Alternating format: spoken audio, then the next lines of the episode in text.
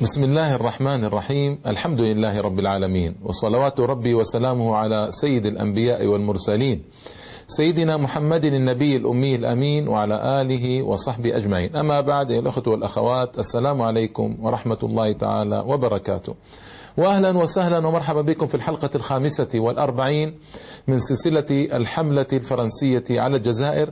وفي هذه الحلقة إن شاء الله تعالى سأستكمل ما بدأته من حلقات عن جميع علماء المسلمين في الجزائر.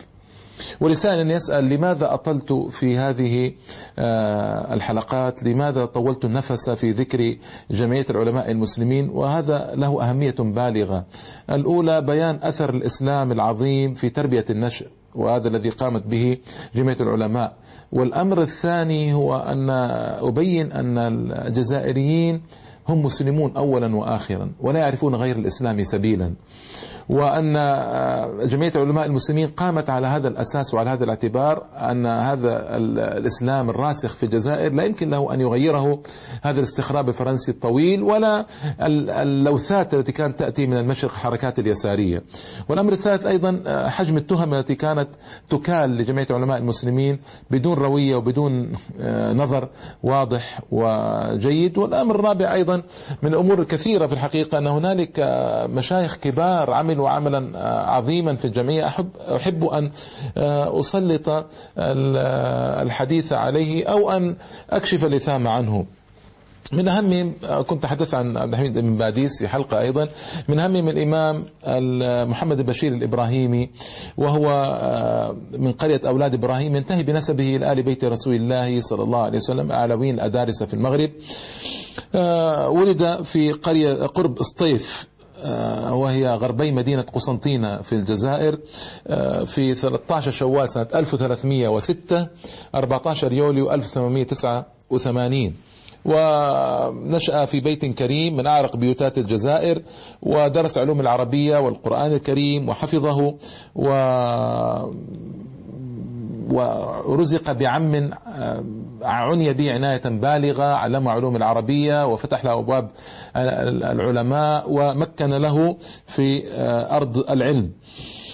صار يحفظ قدرا كبيرا من متون اللغة وعددا من دواوين فحول الشعراء ويقف على علوم البلاغة والفقه والأصول وهو بليغ بالمناسبة ومن كبار بلغاء عصره وأدبائهم. ويتضح هذا من خلال المقطوعات التي كان يكتبها والمقالات التي كان يدبجها. لما بلغ العشرين من عمره ولى وجهه نحو مدينة رسول الله صلى الله عليه وسلم كان أبوه قد خرج قبله بأربع سنوات فرارا من الاحتلال الفرنسي وخبث صنيعه وخبث أعماله لأن الجزائريين من لم يكن منهم يستطيع أن يقف في وجه الاستخراج الفرنسي آنذاك ما كان له إلا أن يلجأ إلى يلجأ إلى خارج البلد في الحجاز في الشام في مصر في تونس في المغرب هكذا. ماذا يصنع الناس إذا يهربون بدينهم. إن لم يستطيعوا أن يعملوا شيئا. نزل إلى القاهرة في طريقه إلى المدينة مكث فيها ثلاثة أشهر.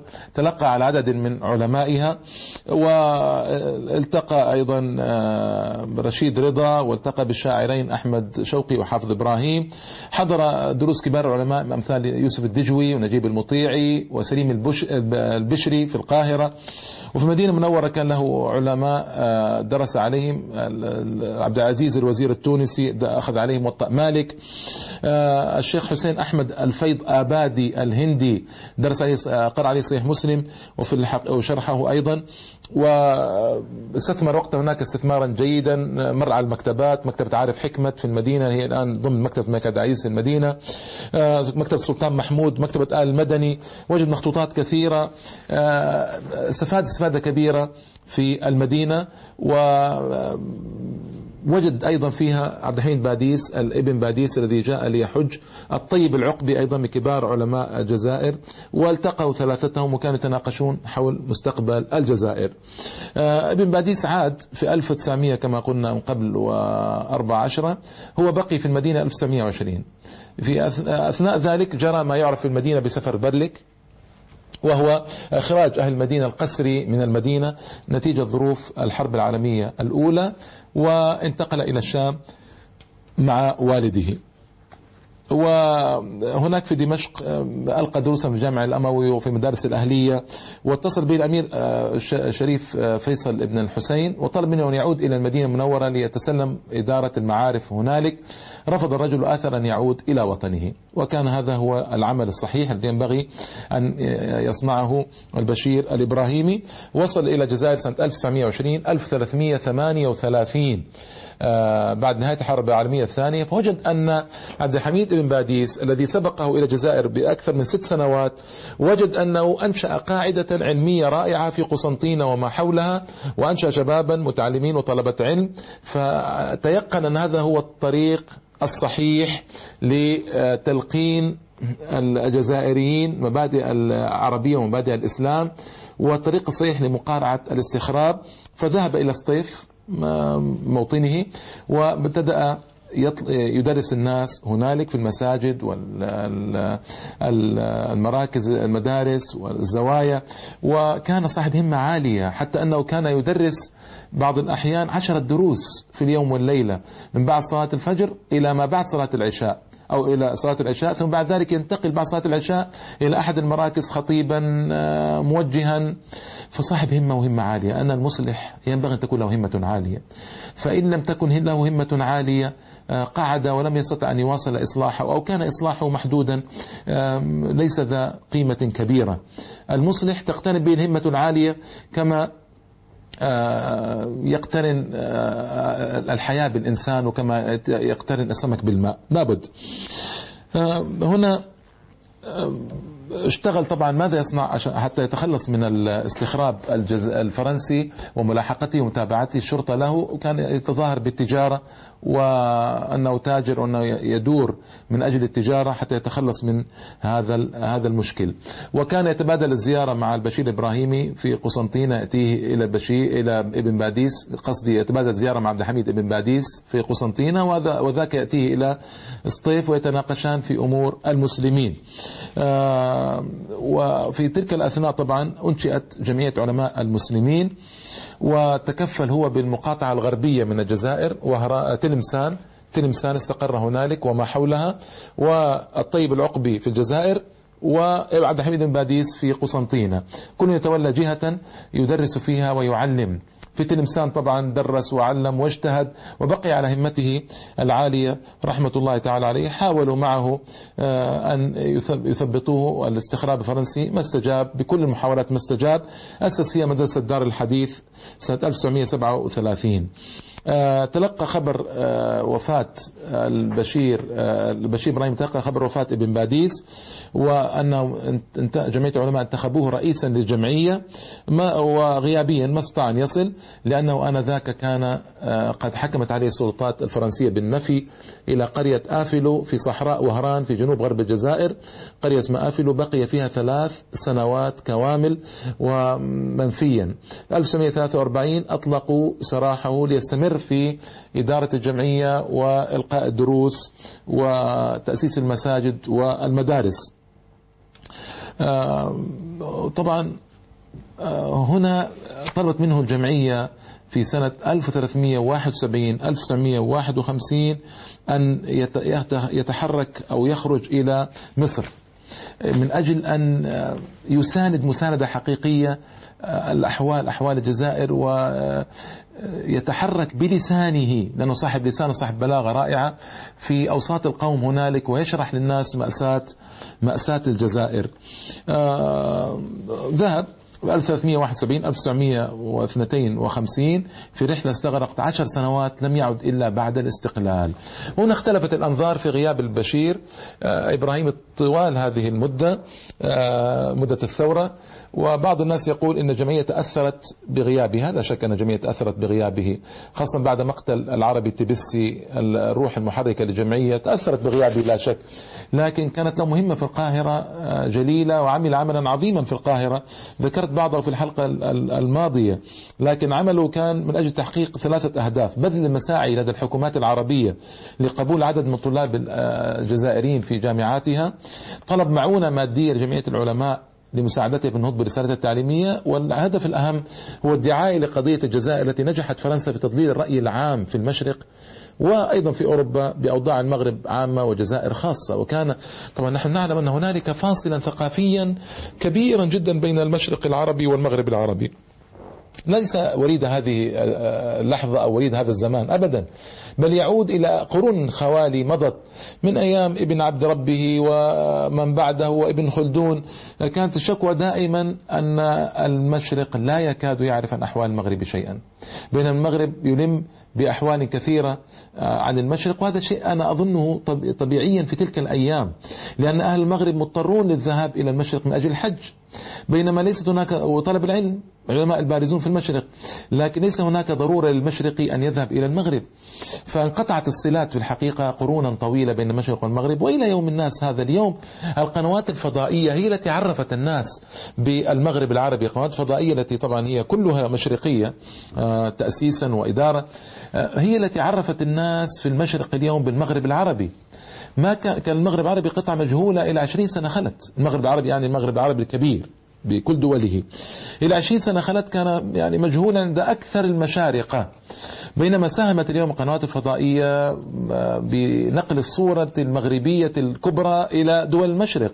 وما زال كثير من المشارقة يجهلون كثير عن المغرب وتاريخه وأحواله وعلمائه وصناع آه، تاريخه. المهم فاستقر إبراهيم في القاهرة وشرع اتصال مختلف الهيئات والحكومات وكان له محاضرات في أماكن كثيرة معرفا بوضع الجزائر وحال الجزائر ومحاضرات أدبية وكان بيته ملتقى العلماء وأدباء طلبة العلم. آه، كانت بعثات تتوالى من جمعية العلماء من الرجال والنساء إلى القاهرة فكان يشرف عليها يوجهها يذكرها بمهمتها وأهميتها إلى آخره.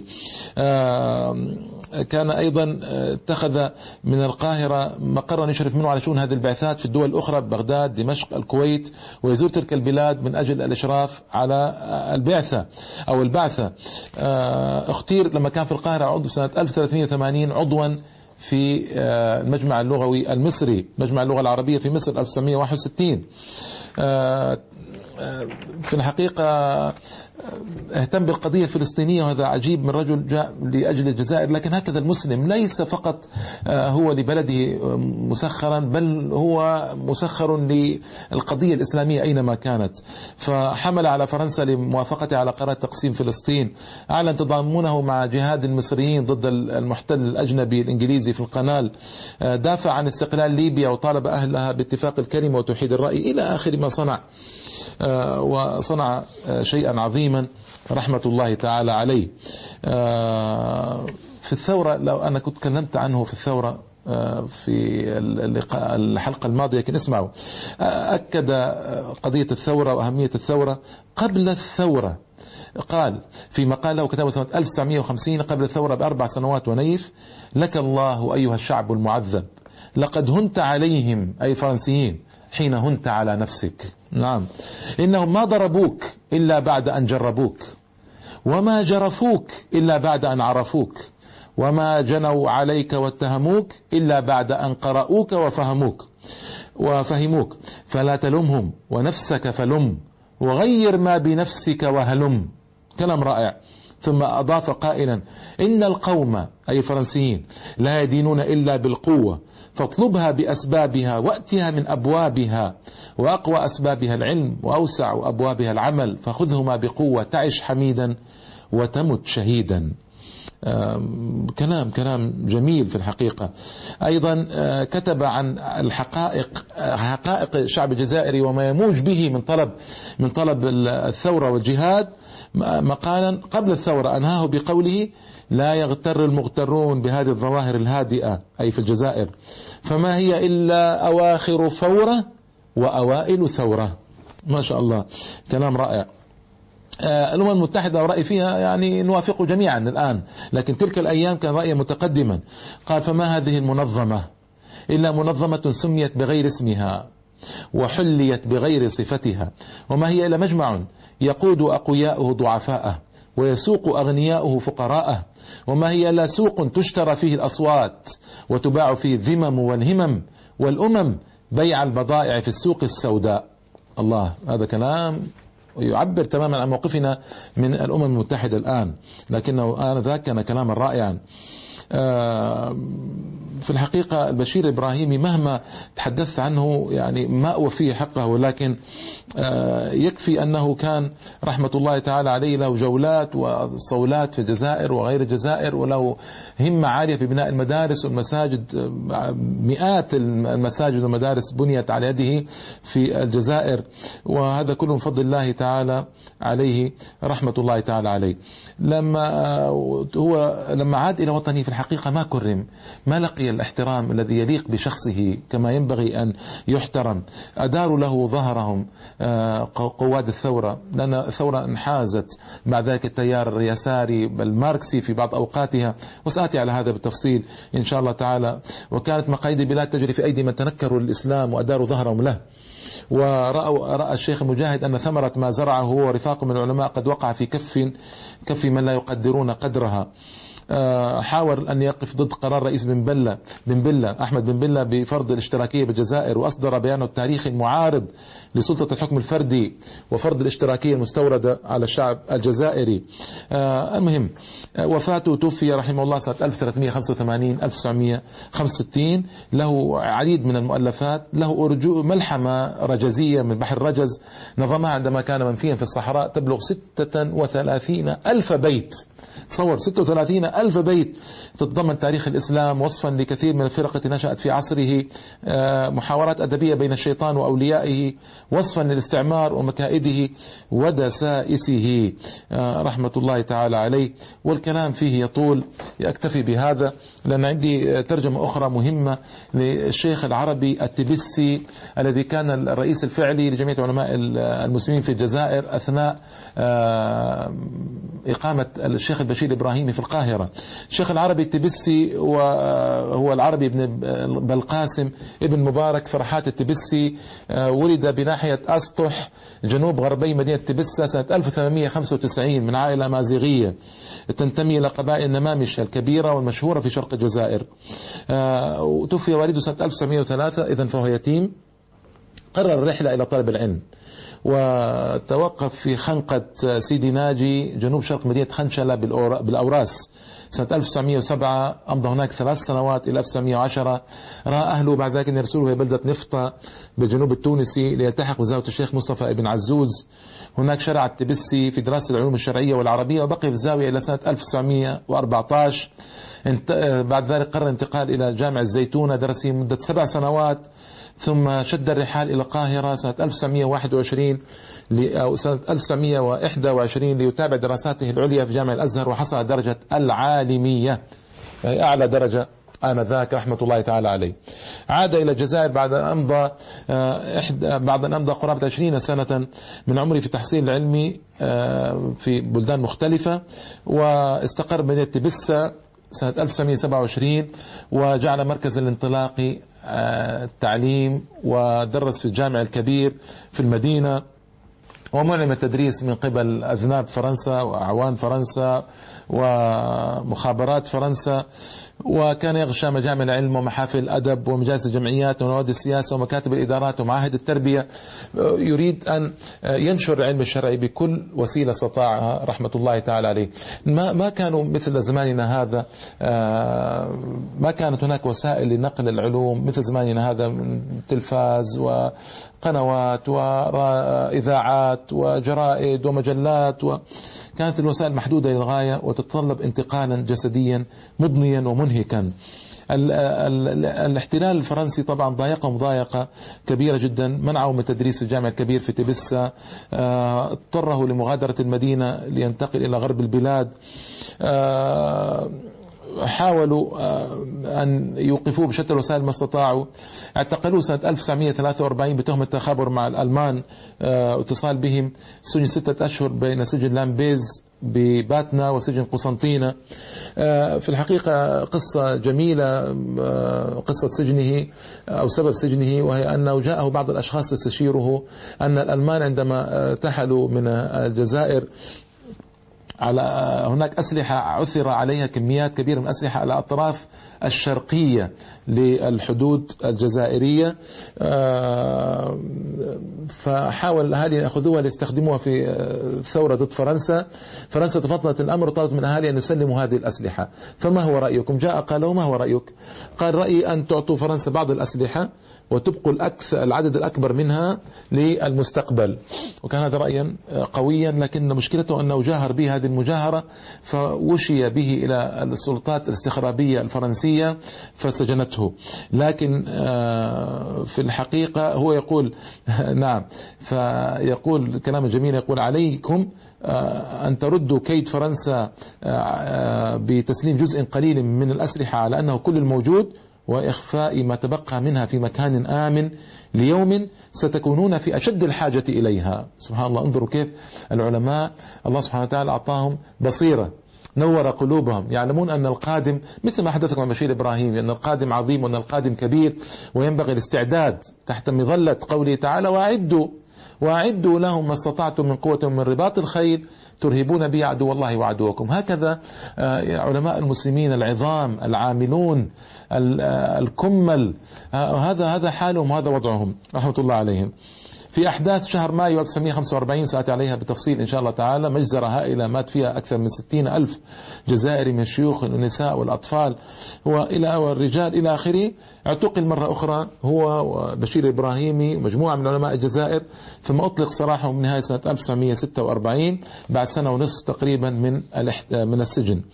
هكذا البلاء أيها الإخوة والأخوات البلاء آه، والمحن في طريق الإنسان في الحياة. لكن البطل العاقل الذكي العالم بسنن الله تعالى في أرضه.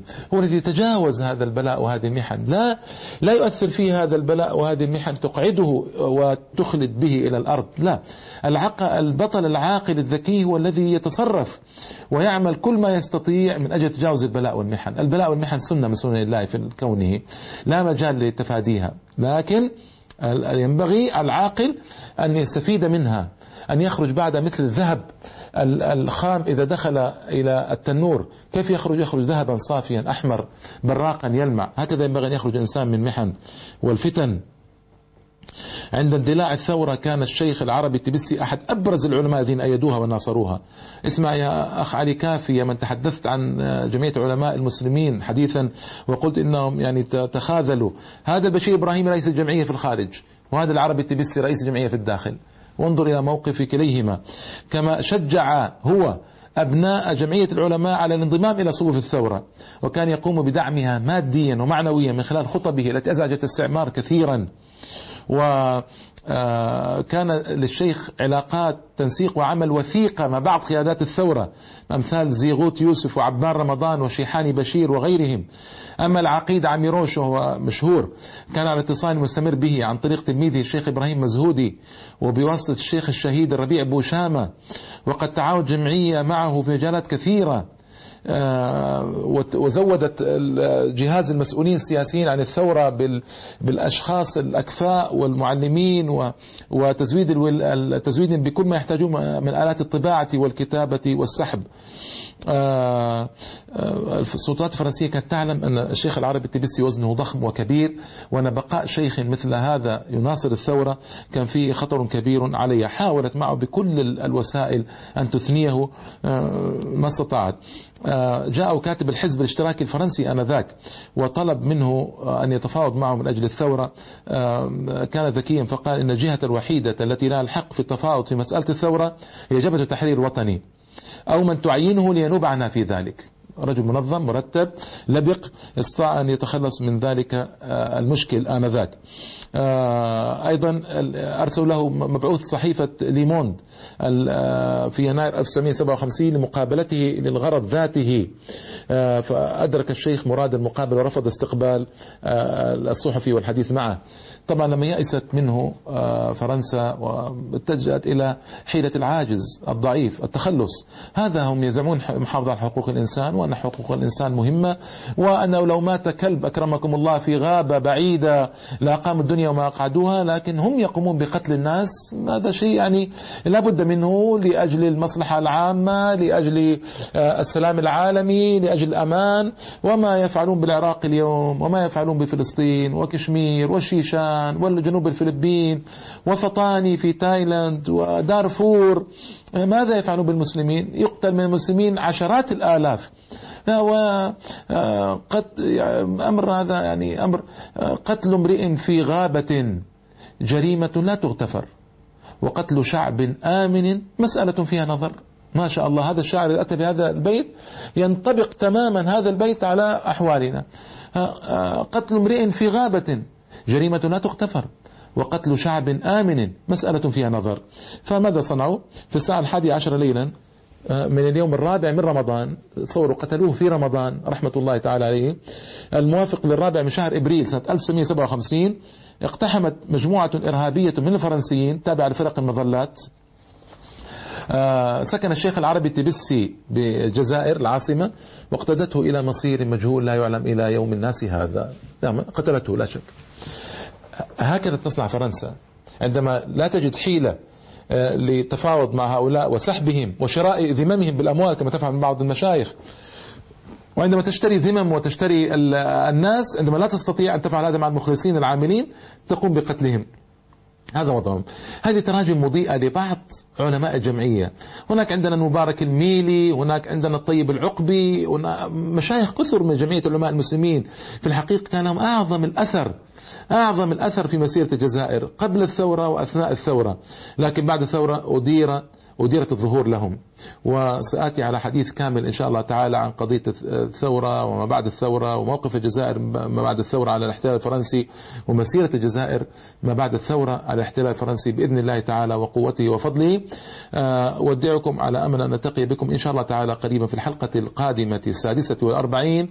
والله الموفق والمعين والسلام عليكم ورحمة الله تعالى وبركاته.